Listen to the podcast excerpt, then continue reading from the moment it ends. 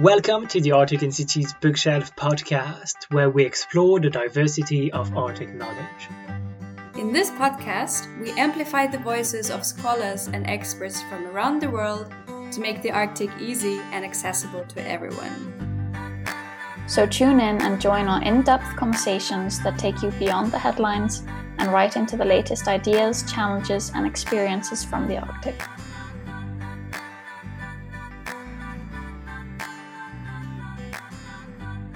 Our guest today is Dr. Eric Paglia. Eric is a researcher at the Division of History of Science, Technology and Environment at KTH Royal Institute of Technology in Stockholm, Sweden. He is currently researching the history of global environmental governance as part of the project Sphere, study of the planetary human environment relationship. While writing his doctoral dissertation, The Northward Course of the Anthropocene, he developed a strong interest in the Arctic, and in particular Svalbard, including the International Research Base of Ny-Ålesund. He's published several articles and book chapters on related topics. Eric has worked with radio and later with podcasts since the 1990s, and in 2018 launched the podcast Polar Geopolitics, which analyzes a wide range of issues related to the Arctic and Antarctica. He also currently produces two other podcasts Sphere, a podcast on the evolution of global environmental governance, and Corona Crisis Once Upon a Pandemic. Hello, everyone. I'm Saga Helgeson, your host today. And I'm Luba Timonina. And this time we're having Eric Paglia, the voice behind the famous Polar Geopolitics podcast. Welcome, Eric. Thanks for joining us today. Well, it's great to be here. It's uh, nice to be invited to somebody else's podcast, and I appreciate uh, taking part very much so. How are you doing in these days? How's the podcast um, going in these Corona times? Uh, it's going quite well, I would say. I mean, I think that um, you know it creates a little more flexibility schedule wise.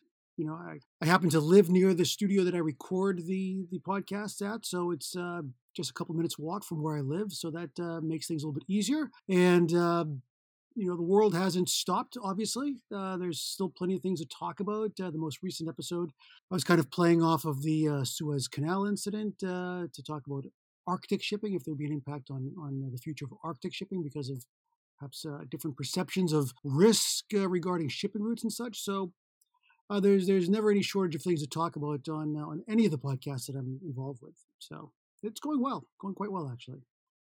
Yeah, and I, I love that. I've listened to a couple of your episodes, and they're all very current, um, like you say, with the Suez Canal and, and the implications for the Arctic in terms of that. So, just to sort of get started, could you tell us a bit about your background and maybe how you came to the idea of running the podcast? Well, I've been working with radio for a long time, since the 90s. For let's say the first 10 years or so, I was just doing uh, music radio. DJ, music director on a rock and roll radio station. And I was kind of thinking at that point that it's time I started talking about other stuff other than rock music. So I started doing an environmental podcast because I was interested in environmental issues. Um, and I just started, you know, doing podcasting, even though I didn't even know what podcasting was at that time. I was doing a radio show that I put up on the internet. And um, then I started my PhD training, became interested in, in Arctic issues, uh, through uh, my uh, my department at uh, KTH in Stockholm. And some years after that, I realized that uh, there was all kinds of podcasts out there, but there wasn't really any that was dealing with the geopolitics of the polar regions. Uh, there was very few podcasts on, on the Arctic or Antarctic at all. So I said, uh, well, this, this seems like kind of a hole that should be filled. And uh, since I'm interested in these topics and I know a lot of the people that are experts on these uh, subjects, I said uh, I can give it a shot and start a polar geopolitics podcast. Uh, during the, the course of my research, even though I wasn't specifically researching geopolitics per se, I realized that many of the issues in the Arctic somehow touched upon geopolitics one way or another, whether it was climate change or heritage or um, scientific research many, if not all, facets of the polar regions had a geopolitical dimension to it. So that's why I thought that would be sort of a good um, a good entryway into uh, into a, a, series of discussions with experts, and that became the podcast. Absolutely, and it and it's so uh, it's so interdisciplinary, as you say, uh, really interesting. Uh, so, if you could go into a little bit more detail, uh, what is the main idea behind polar geopolitics? Can you tell us a bit about it? Well, basically, it's it's to cover most things happening in the polar region, but with the geopolitical dimensions emphasized somehow. So I've done episodes from. I'm a bit opportunistic. If I meet somebody that I think is interesting, I try to find some way I can make it a little bit geopolitical. Uh, so I, I met uh, at a conference a couple of years ago. I met uh, an expert on the the Greenland Norse uh, colony from the uh, from the Middle Ages, and I said, well, it's not exactly geopolitical, but uh, there's a geopolitical dimension because the failure to adapt of the the, the Viking settlement there has some parallels in, in some of the changes happening in the in the Arctic today.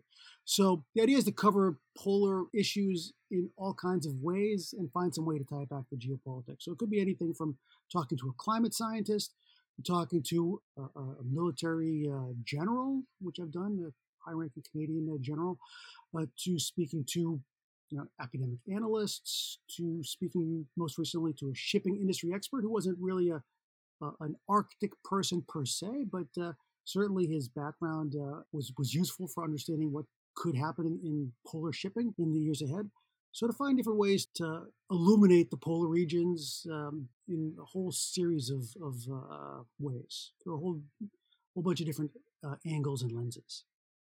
Great, thanks for this introduction of the podcast.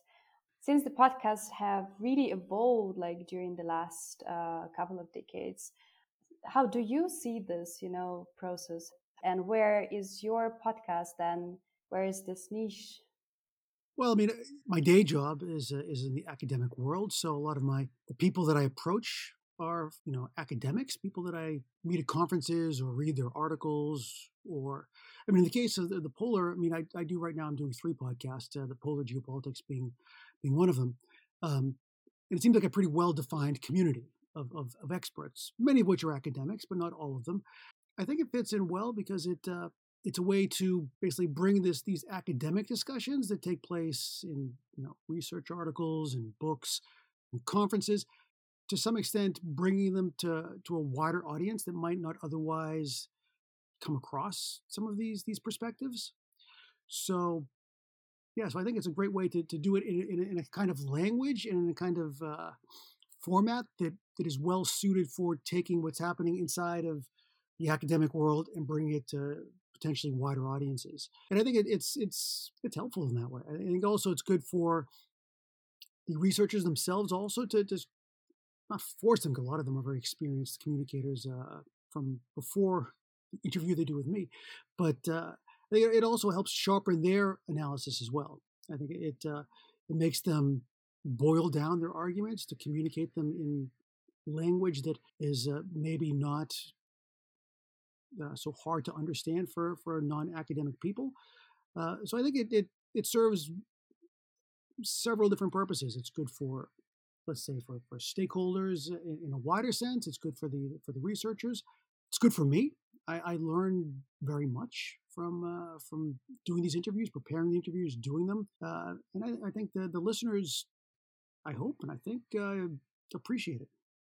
Absolutely. No, I, I think you've touched on very much, you know, the, the benefits that that podcast can have for, for a variety of, of reasons. It's not just for the listeners, but it's for us as the hosts. We're learning and preparing and also for the for your guests that are coming on for them to get their research and their uh, experience across.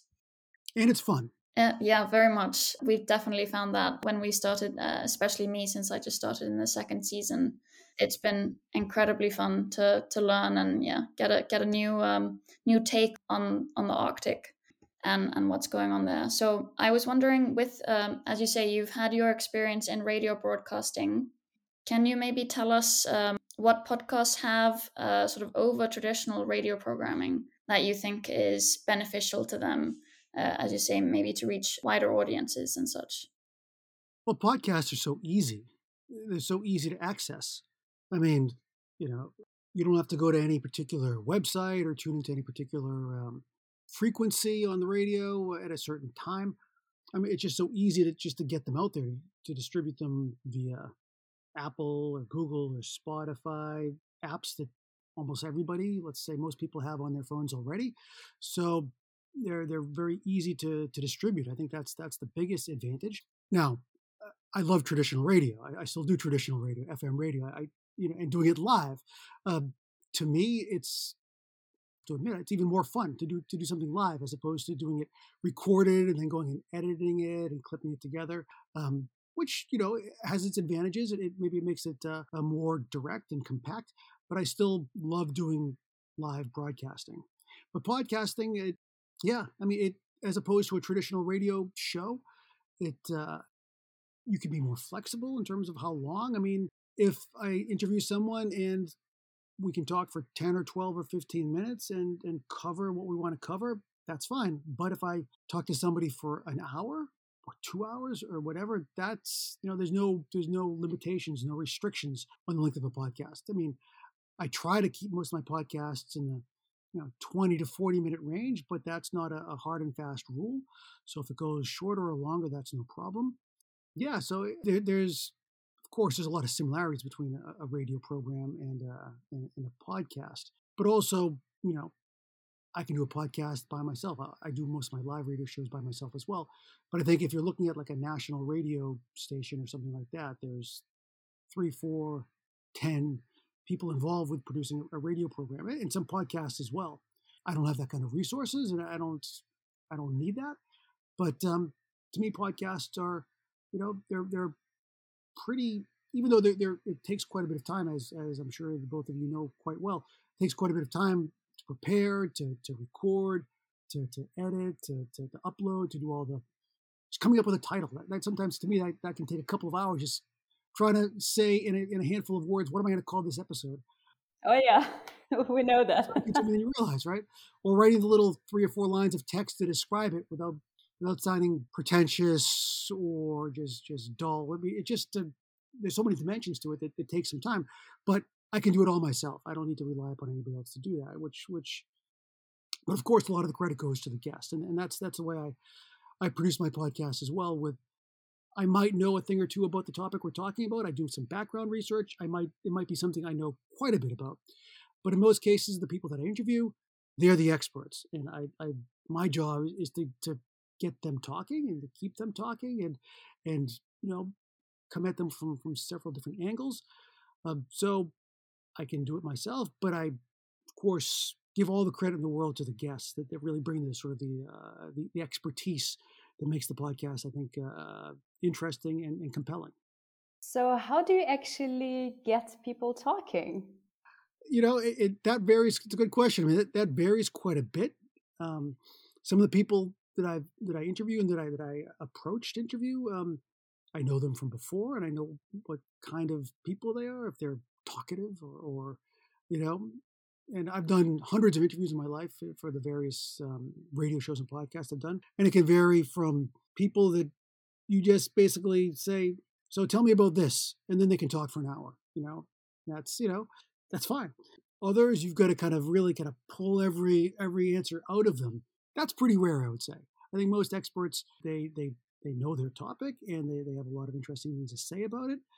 Perhaps in some cases they talk a little too long and you got to kind of you know boil it down a little bit. But uh, yeah, I mean, I think it's to me it's being prepared. I mean, I, I usually try to have eight to ten, well, let's say six to twelve questions prepared, and try to have them in some sequence that that seems logical before starting the interview now, you might not get through all those questions in the course of the interview, or you know it might not come in that order, or they might um, they might answer your fifth question in their first answer. I mean, so it's it's it's it's more of a, of a framework, just so you're ready, just so you have something to say if all of a sudden they stop talking and then you need to ask them something to sort of keep the conversation going.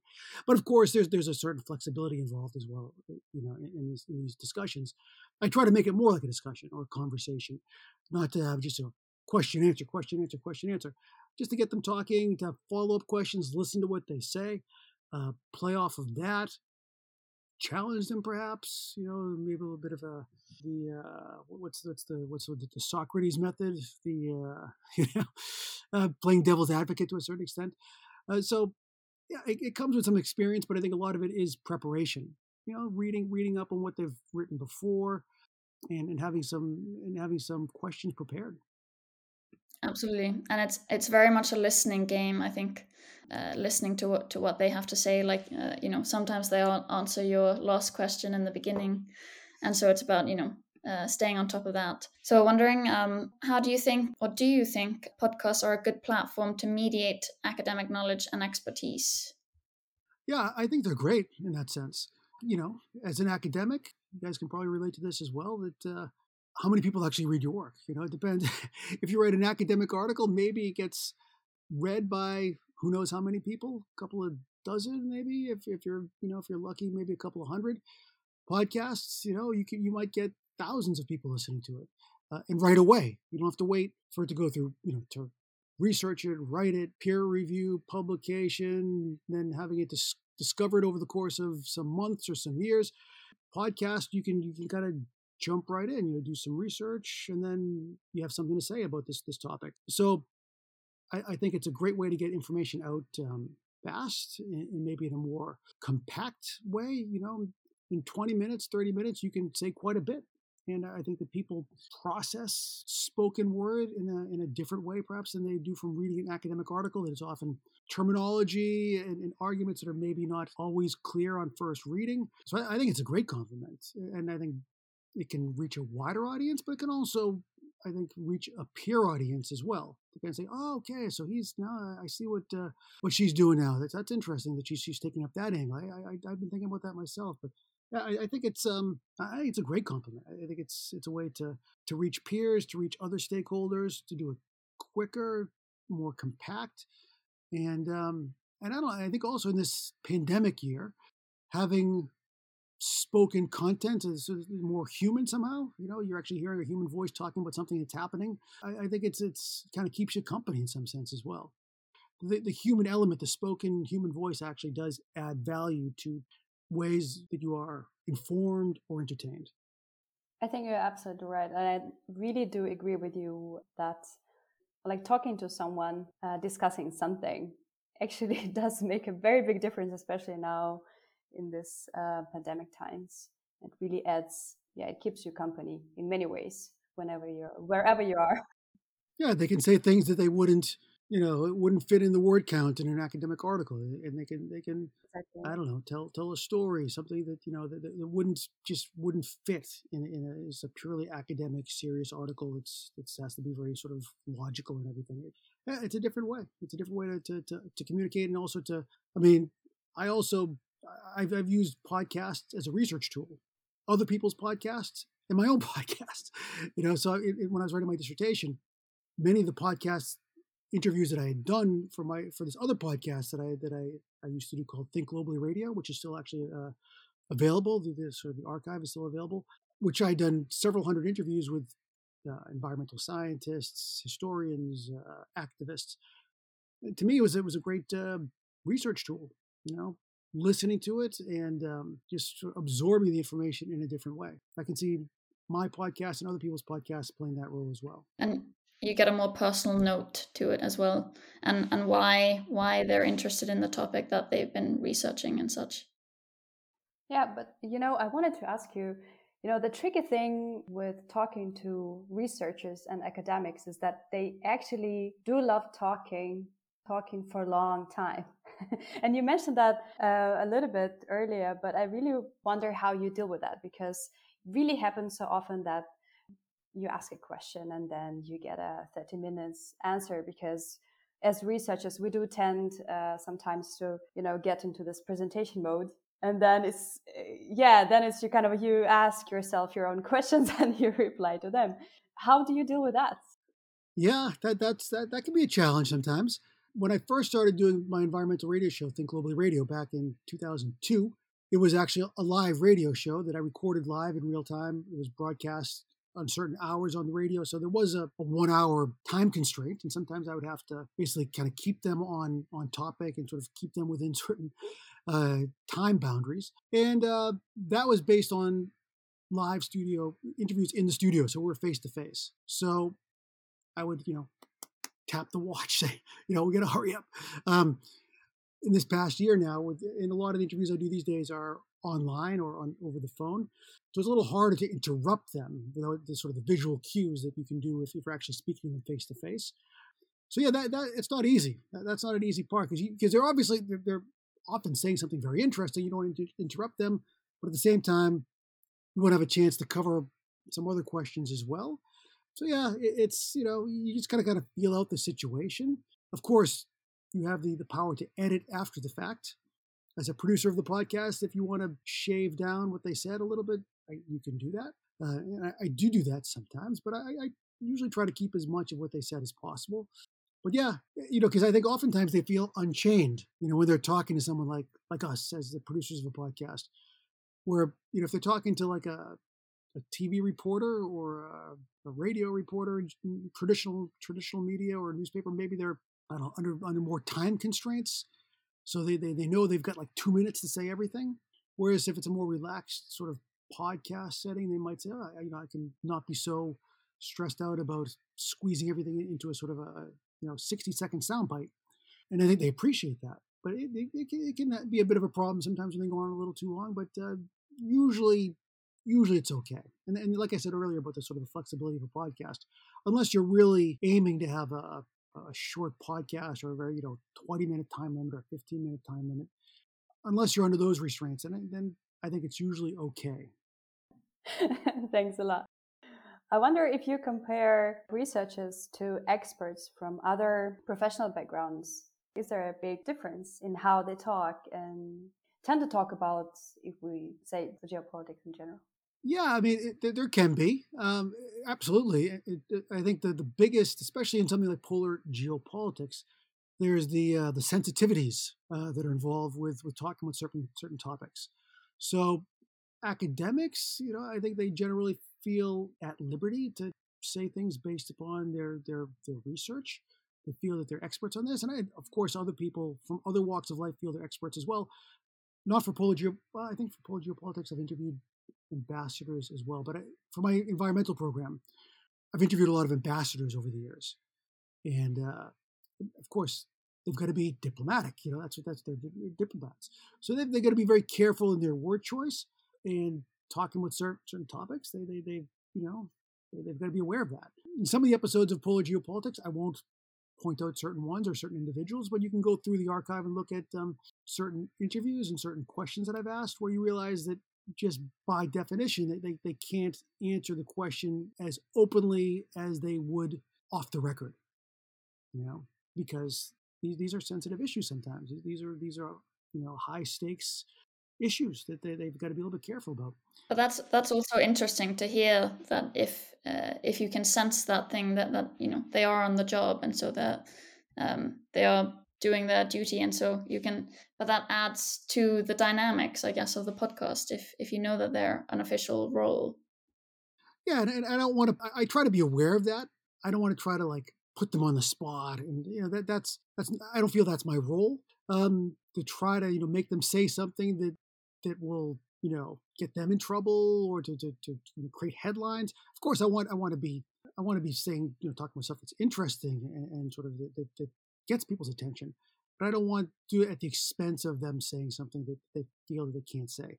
And of course, it does happen where they, they want to rephrase themselves sometimes when you can sort of say, okay, I, I, let me say that a different way. So I say, okay, I'll, I'll edit that out afterwards. You, uh, you know, that's not optimal, but I, I, will do that because I want them to feel feel good about the, the interaction and I want them to, to, to communicate the message they want to communicate. I'm not sort of even though I see this as a form of journalism, I don't feel it's a kind of journalism where you're trying to sort of make headlines. This is more of a, of a learning. No, exactly, and yeah, and you want you want them to shine as well, isn't it? To shine, but also to feel that they've um, and get their knowledge across. To, to get their knowledge across, their expertise, their their insights, but without you know making them putting them in a place where they, they've said something uh, might might get them in trouble. I mean, some of my some of my other podcasts, I've, I've talked to people, even academics and analysts, that they say up front, look, I mean, I'm, I'm happy to talk to you about these things, but I, have got to be honest that I can't. Um, certain things I've got to be very careful about. And I think I've also, let's say, the interviews that I have not done.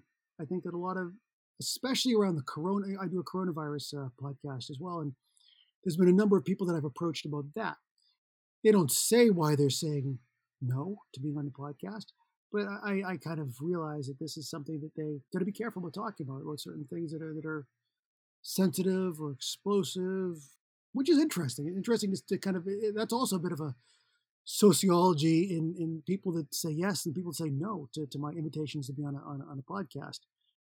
And even though I'm the only one who knows about this, uh, my podcast listeners don't know the people that, that say no. Uh, I, I, think that's also pretty interesting as well to, to, kind of to see or to get some to interpret what's going on under the surface on these very sort of these very high stakes, very current issues. Yeah, definitely get a lot of very valuable, uh, interesting observations during this practice. You know, this is what we've also been trying to do, like to create this safe environment in a way that where people feel comfortable talking and expressing themselves and maybe touching upon some topics which they would not necessarily, you know, do in their peer-reviewed paper or like when the editors you know uh, when you write an article and then the editors just say nah this is you should take away that and then uh, podcast i think could be a way of really you know in, engage in certain provocative even topics for researchers that can really spark some more discussion on top of what's been written. yeah, yeah, and, and, and I think it's also you know just these things that kind of pop up that all of a sudden, you know, just kind of fun to talk about it. Like one example was when um, this whole when Trump wanted to to buy Greenland, that kind of exploded. You know, beyond the the the the, the, the Arctic circle, beyond the sort of the, the circle of people that are interested in the Arctic, it became a big news item, and you got to talk about it. You know, maybe if you wrote a paper about it that was published six months later, and you know, it, it you kind of lose the, the, the kind of the, the the, the suddenness of it. But call up uh, this guy in Denmark who's an expert on Greenland, and, and all of a sudden, you know, you get a great conversation, and, and there it is. You know, and, and you're part of the debate all of a sudden. Right, you catch the momentum. yeah, which which is which is fantastic. It's, it's really fun, and I also got to say too that I think that um, it just sort of popped in my head. It's I think sometimes that traditional media goes to podcasts to learn about something like this that they don't they don't know anything about Greenland. For instance, the the, the podcast that I that I did on Greenland um, after the, the Trump uh, thing, I saw some articles in the BBC that had some kind of a you know you know like a week later that um, had a, a, similar kind of framing of it. That I, I guess they probably you know they said okay we gotta we gotta write an article about Greenland and Trump. What what do we do? Let's let's look around. Let's Google this. And I, I think they probably heard the podcast, and not that I'm an expert on Greenland, I know a bit, but this this uh, this guy Jon Rahbek uh, who's kind of my Greenland guy, this Danish guy. Um, he's total expert. I, I, think they listened to him. I think they that, that helped, even though they didn't cite the podcast. I think they actually. I'm just speculating. I'm not saying they did, but I, I just got the feeling they turned to something like a podcast to learn about this this sort of niche topic and find some expert that has come out with something just like fresh not something that was published, you know, a year ago or two years ago.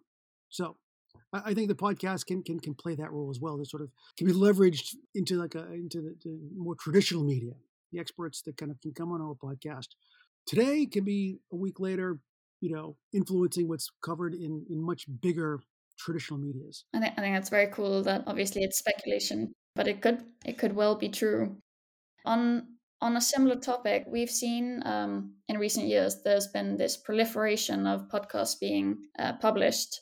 So we're wondering how how do you stay on top of things and engage with listeners when sometimes they feel overwhelmed by the amount of podcasts that are now available? Yeah, that that's that's true. There there's a ton of podcasts these days, but still relatively few um, Arctic Antarctic podcasts. Um, there's yours, there's mine, there's a few others that I know of, but uh, there's not there's not that many. So I think that um, for this community, and I, I think it's a pretty it's a pretty dedicated community of people that are interested in these topics. I don't know if they all know about your podcast. I don't know if they all know about my podcast, but you know these podcasts can be an important sort of uh, platform, you know, sort of uh, node for for these kind of uh, topics to be discussed. And I've also got to say that a lot of times, I mean, of the, the 35 or so episodes that I've done so far, most of the times it's it's me reaching out to them to, to say I contact somebody. I've, I've read an article they've written or something, or I've met them before. but sometimes they come to me, which is kind of fun. There's been a number of the, the episodes I've done have been based upon somebody coming to me saying, um, you know, I, you know, I, have been doing this this research, and uh, do you think it would be interesting to talk about this on your podcast? And I said, well, yeah, that, that, that does sound pretty interesting. Or in a few cases, it's been like, well, you know, you, you interviewed this person, and uh, yeah, they, they, they had some interesting things, but I, you know, I've got a bit of a different take on that. And I said, I'd like to, to come on the podcast and sort of give another perspective on that topic, and that's great too. So it creates a certain conversation. In some in some ways, I'm kind of mediating a conversation between different experts on on related topics in terms of, I think your question was about how to how to reach people and how to sort of uh, some sort of curating aspect. Yeah, I mean that's that part is kind of challenging. How to sort of get the word out. I mean, to a certain extent, uh, I use Twitter. I'm not as good on Twitter as I should be. I should be out there more, but I think that's where a lot of these people are that are in these these communities of um, polar people. And um, yeah, it, it's it's always a challenge. I mean, Would you say you have a constant, uh, I guess, audience base? Do you keep track of things like that, or I, I do think that I have, um, let's say, uh, a dedicated uh, audience. I mean, I know when I put up a new episode, it spikes, so people discover it. You know, I, I guess they're subscribed to the podcast, or it, it, kind of pops up in their in their app. So as soon as a new episode goes up, I, it, it, spikes. So I know that people are, are, let's say, waiting for a new episode, which is kind of cool. Um, and uh, it's a growing audience. It's uh, you know, there, there's there's there's let's say uh, variation in the, the, number of downloads I get from from um, episode to episode, depending on the topic and and and the, and the, person. I mean, some some of these people are famous in some sense or of a certain position that, that attracts a lot of attention. So, but there's if you look at like a graph, it's a kind of go upward growing going graph with some sort of variation from from episode to episode. So I do think there is a, a pretty well defined, dedicated audience that are interested in these topics yeah, I I, th- I, think it's actually uh, it's it's really fun to sort of to sort of see that to think that, that there's uh, people that are that are getting something out of this that are actually this is you know listening in the headphones, listening to to the guests, listening to me, and and yeah, it's kind of it's kind of mind blowing in some sense, and it's from all over the world too. I mean, really, it's I mean, certain countries are are more represented than others in terms of uh, where the downloads come from. But it's from Arctic countries, from non-Arctic countries, countries that I would never guess would have anybody there that would care about the Arctic, but you know, listeners in Vietnam and Oman and you know places that okay, people listening to a polar geopolitics podcast. I get that that's pretty cool. It is awesome, indeed. I must say. I wonder you you know you've done so many episodes already, and we talk uh, in particular about your Polar Geopolitics podcast.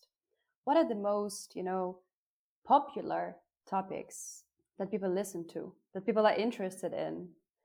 Like I said, there's some variation in from episode to episode in terms of how many downloads they get, but it's it's not a huge variation.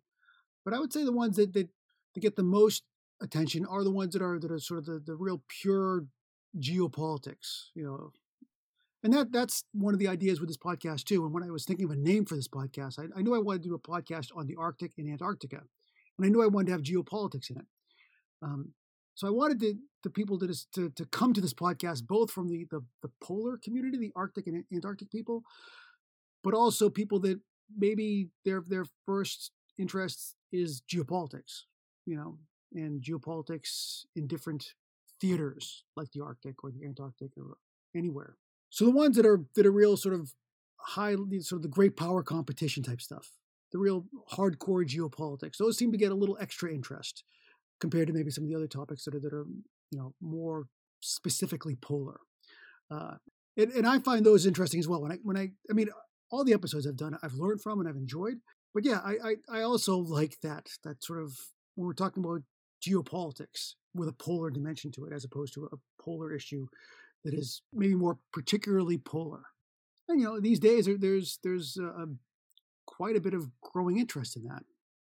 Uh, I think especially since well since the the, the Greenland, the Trump in Greenland. It, that seems like that was kind of what started drawing a lot more attention to the polar regions or to the Arctic specifically, but but to the Antarctic as well. Was it this this, this great power competition uh, frame, which seems to have taken hold, and it seems like it's it's uh, it's rather durable, and it's it's and the, the Arctic is one part of it, this growing you know Russia, China, U.S. great power competition. But the polar region is certainly one of the, one of the theaters where this is playing out, and I think that's attracting a lot of attention.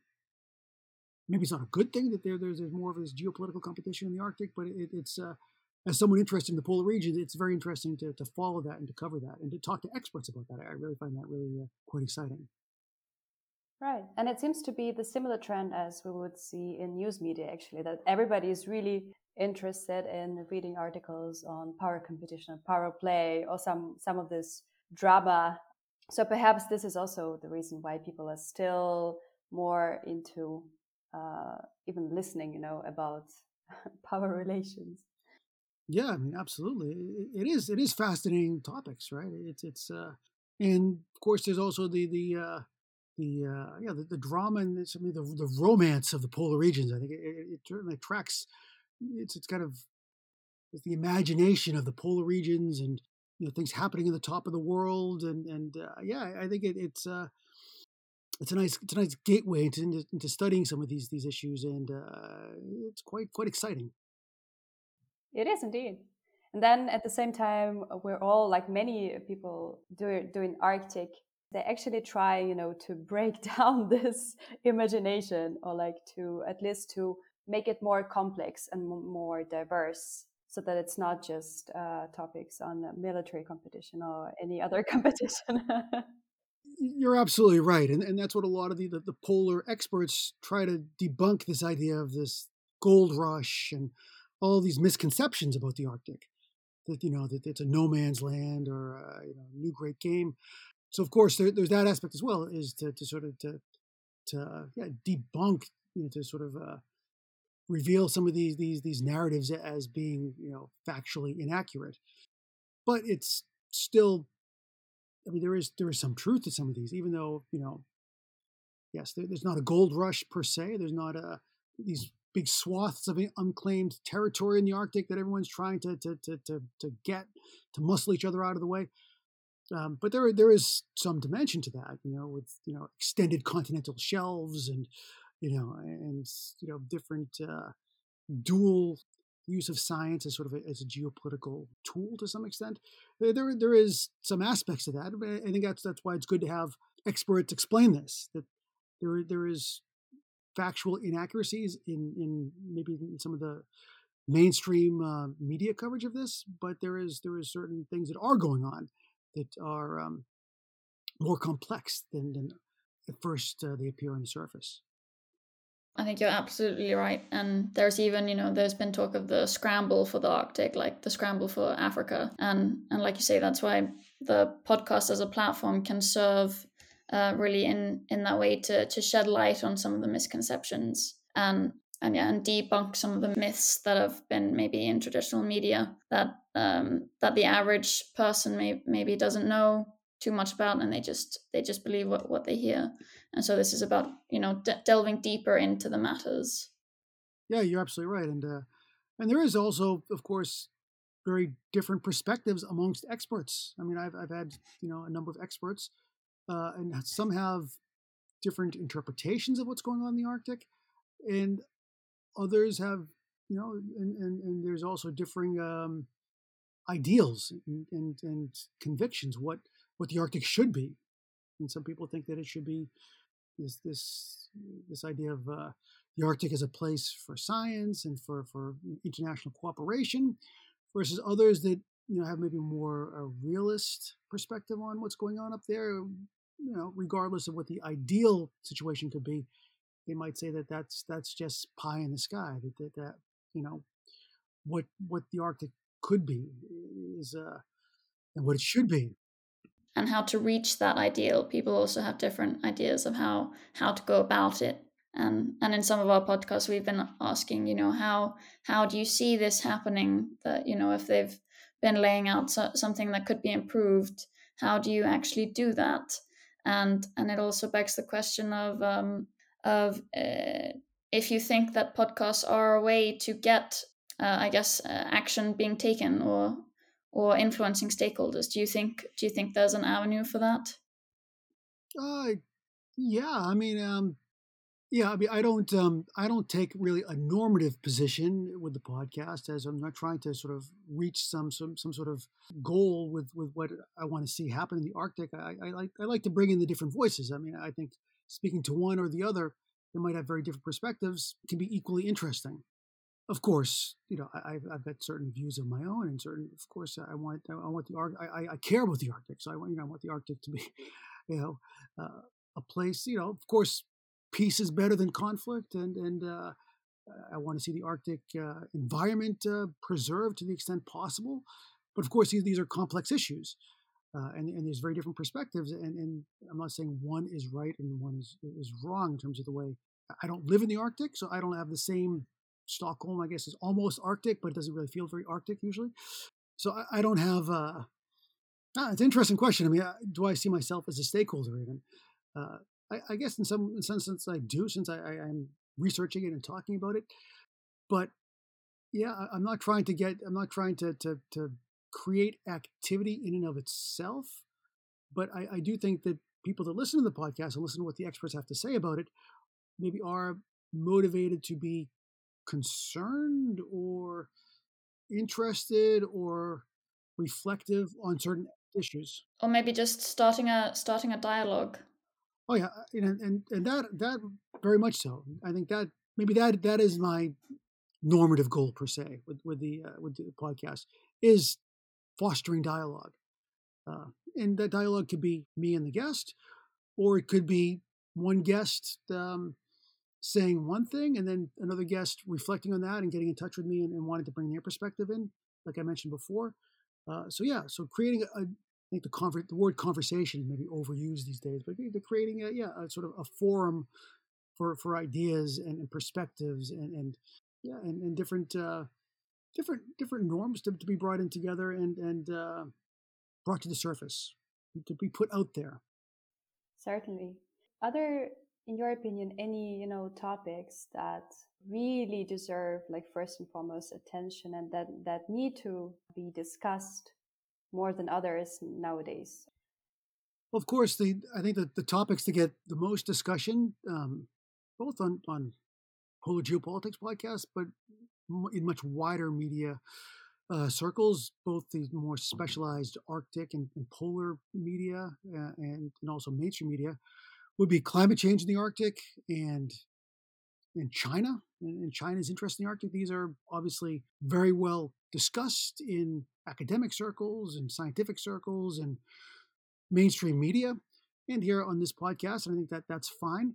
Um, what should be if you say what what should be discussed more i mean that's it's it's, a good question i mean there's certain things that, that i find very interesting just because of my background um, certain things that i don't think get discussed enough because of maybe my limitations uh, the, the, sort of the, the, circles that i move in and, what i'm i mean if we just uh, we talk so much uh, for the most part uh, here in this interview about the arctic sometimes I feel that I don't I don't bring enough attention to the Antarctic, um, which I think should be discussed more in on my podcast, but also maybe more in the media as well. I, you know, my my own academic research has been on the Arctic, so I, the Ar- Antarctic I'm learning as I go.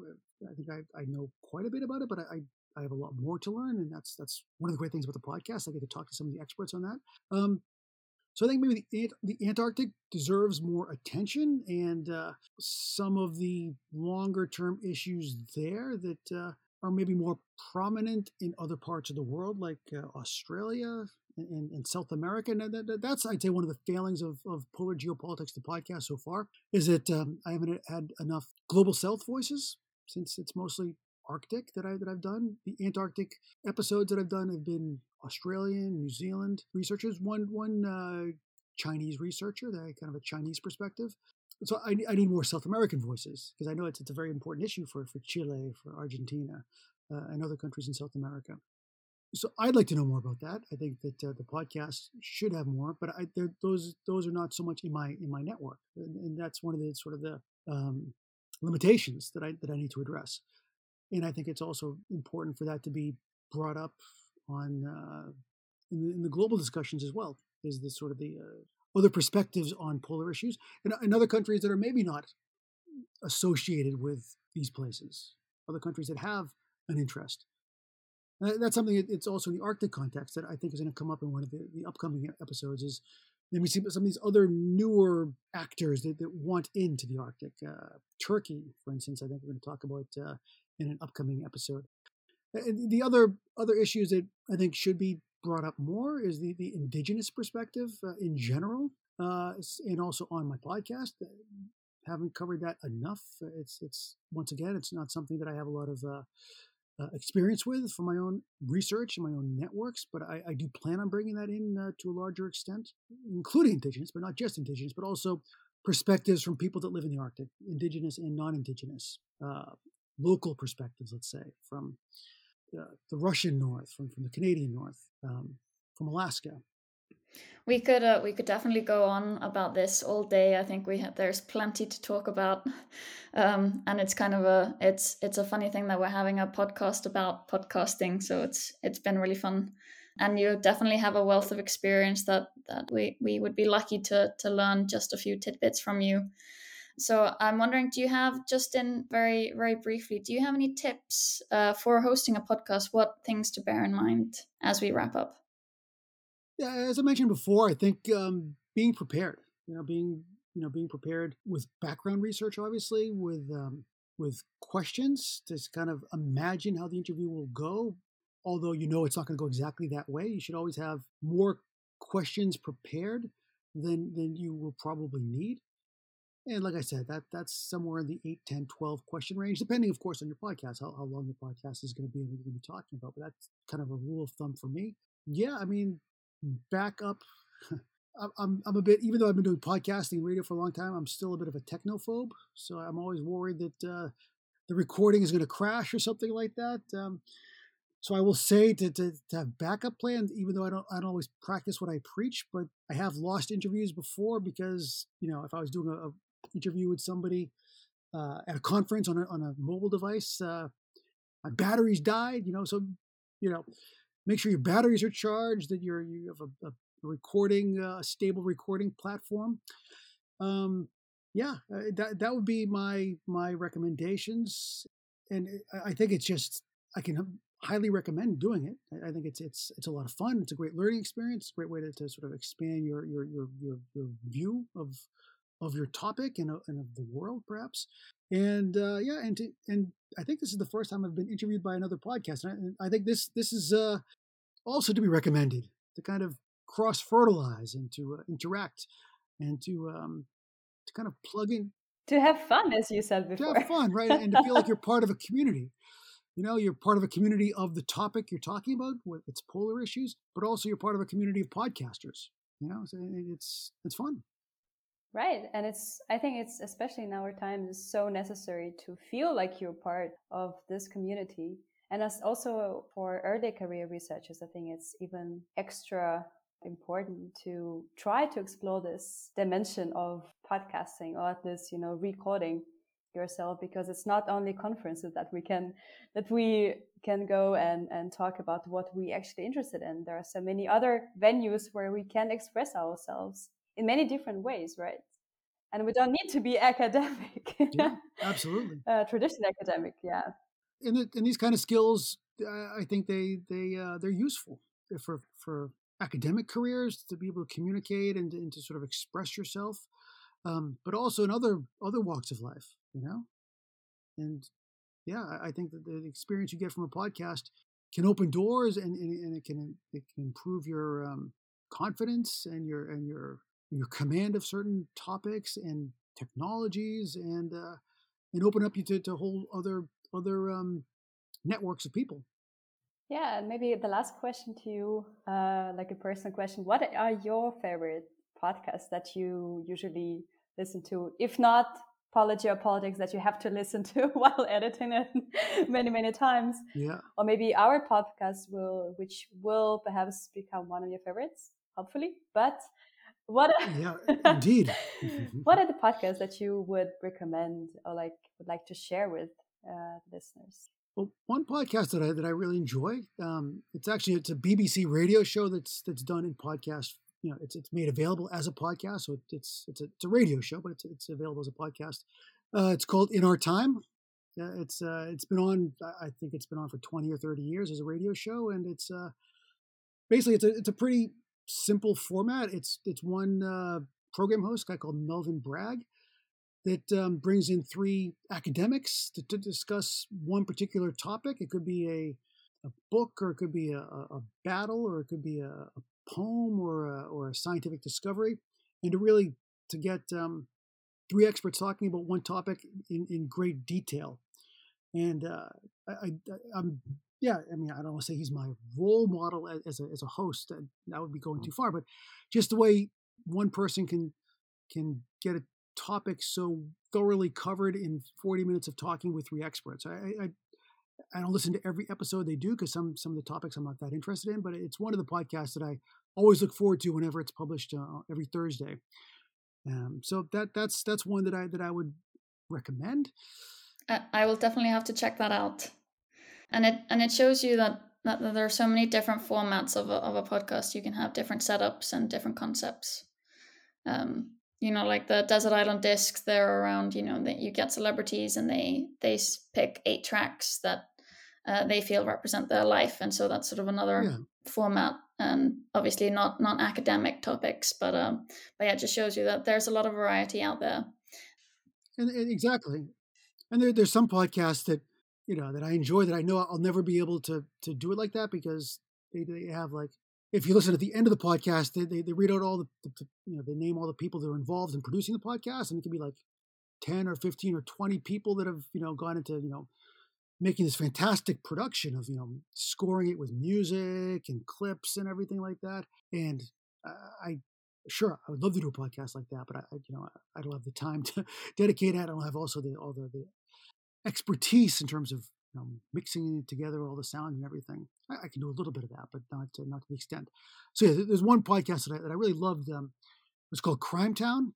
I only listened to the first season of it because it was based on uh, a city near where I'm from. I'm from Boston, Massachusetts originally. This was based on the city of Providence. So season one was the city of Providence and, and sort of its sort of uh, reputation as a city where, where, organized crime was basically one of the sort of the endemic characteristics of, of the city. And it was an, it's an amazingly produced podcast that first season. I haven't followed it after that, but uh, yeah. So I have a pretty diverse taste in podcasts. I'll name those two for now. Oh, perfect. Well, it's it's really been a pleasure uh, talking with you, Eric, and and hearing about your experience and your take on on the podcasting world. So I would like to thank you on our behalf, and and it's been great talking to you. The same. I really enjoyed this, and uh, let's do it again sometime.